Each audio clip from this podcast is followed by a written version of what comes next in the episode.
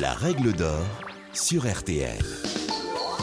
Bonjour, c'est Julien Courbet. Retrouvez désormais chaque semaine l'inimitable règle d'or en podcast avec les avocats, les mêmes qui interviennent chaque jour dans Ça peut vous arriver sur RTL et M6. Que faire? Que dit la loi? Quel recours?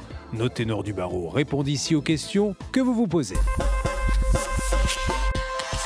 Plus d'une femme sur quatre dans le monde aurait déjà été victime de violences conjugales. En France, les appels au 3919, la ligne d'écoute pour les personnes victimes, ont explosé ces dernières années. Que dois-je faire pour me protéger? Comment réagir si j'en suis victime? Maître Sylvie Novakovic vous explique précisément tout ce que vous devez savoir. On parle de violences conjugales lorsqu'elles sont commises au sein des couples mariés, paxés ou en union libre. Sont également concernées les victimes de violences exercées par l'ancien conjoint, l'ancien partenaire lié par un pax ou l'ancien concubin, tout simplement. Tant les femmes que les hommes sont concernés. Les violences peuvent toucher un homme ou une femme et peuvent être physiques, psychologiques ou sexuelles.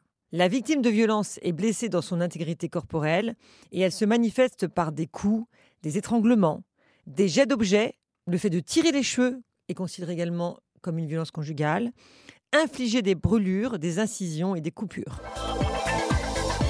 Les violences sexuelles sont également constitutives de violences conjugales quand le conjoint impose par la menace une relation sexuelle non désirée à l'autre. Il peut s'agir d'un viol, d'une agression sexuelle ou du harcèlement sexuel. Sachez que lorsqu'on dit non, c'est non. Les violences psychologiques ou harcèlement moral sont souvent difficiles à identifier de l'extérieur. Elles se manifestent notamment par des injures, des humiliations, des dénigrements, des moqueries et critiques répétées sur l'apparence physique, interdiction de faire ou de ne pas faire, des menaces avec ou sans armes et des menaces de mort, du chantage, une volonté de contrôler et d'isoler. La présentation de preuves constituent l'un des principaux enjeux du harcèlement moral.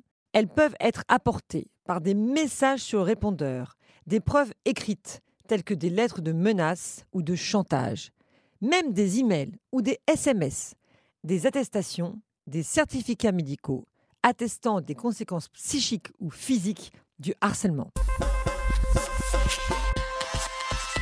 Si vous êtes victime de violences conjugales, il est possible de vous orienter vers le juge aux affaires familiales ou le juge pénal. Pour vous faire assister dans vos démarches, il est important de se faire accompagner par un avocat, de préférence spécialisé en droit de la famille ou en droit pénal, par une association également de prévention et de lutte contre les violences conjugales qui sont présentes dans chaque département. Le numéro 3919 est le numéro d'écoute nationale destiné aux femmes victimes de violences leur entourage et aux professionnels concernés qui peuvent dispenser des conseils. La procédure civile consiste à saisir le juge aux affaires familiales afin de solliciter une ordonnance de protection. L'ordonnance de protection est un dispositif de protection d'urgence visant à protéger les victimes de violences conjugales, qu'elles aient ou non déposé plainte et que l'agresseur ait ou non été condamné sur le plan pénal. Cette procédure permet de saisir très rapidement le juge aux affaires familiales et de solliciter différentes mesures telles que l'interdiction pour le conjoint violent de rencontrer ou d'entrer en contact avec son conjoint, interdiction pour le conjoint violent de porter une arme et lui ordonner sa remise au greffe, attribution de la jouissance du domicile familial, contribution aux charges, autorisation à la victime des violences. Cette procédure de protection est avantageuse car elle est rapide et la victime peut s'en saisir grâce à un simple formulaire CERFA disponible sur Internet. En revanche, son inconvénient réside dans le fait que les mesures ne sont valables que pour une durée de 4 mois renouvelable. Si l'auteur de violence ne respecte pas l'ordonnance de protection, il commet un délit prévu par l'article 227 4.2 du Code pénal qui prévoit une peine de deux ans d'emprisonnement et de 15 000 euros d'amende. Dès qu'il y a un manquement à l'une de ces obligations, il faut immédiatement se rendre dans un commissariat de police ou une gendarmerie.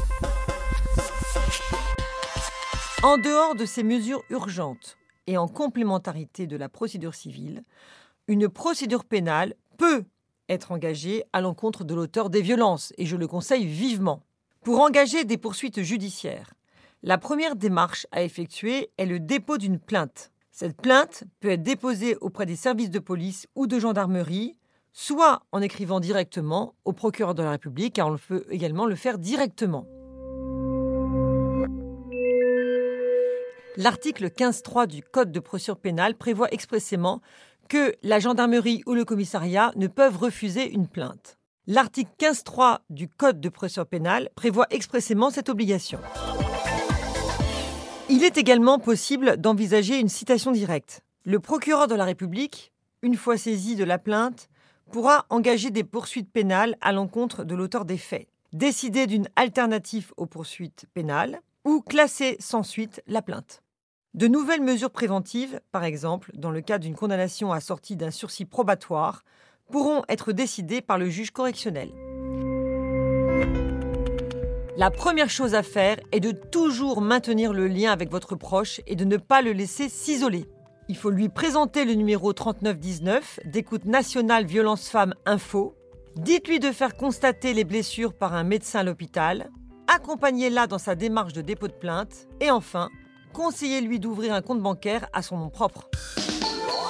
Vous venez d'écouter le podcast des règles d'or de l'émission Ça peut vous arriver. Retrouvez tous les épisodes de ce podcast sur l'application RTL, sur rtl.fr et sur vos plateformes favorites.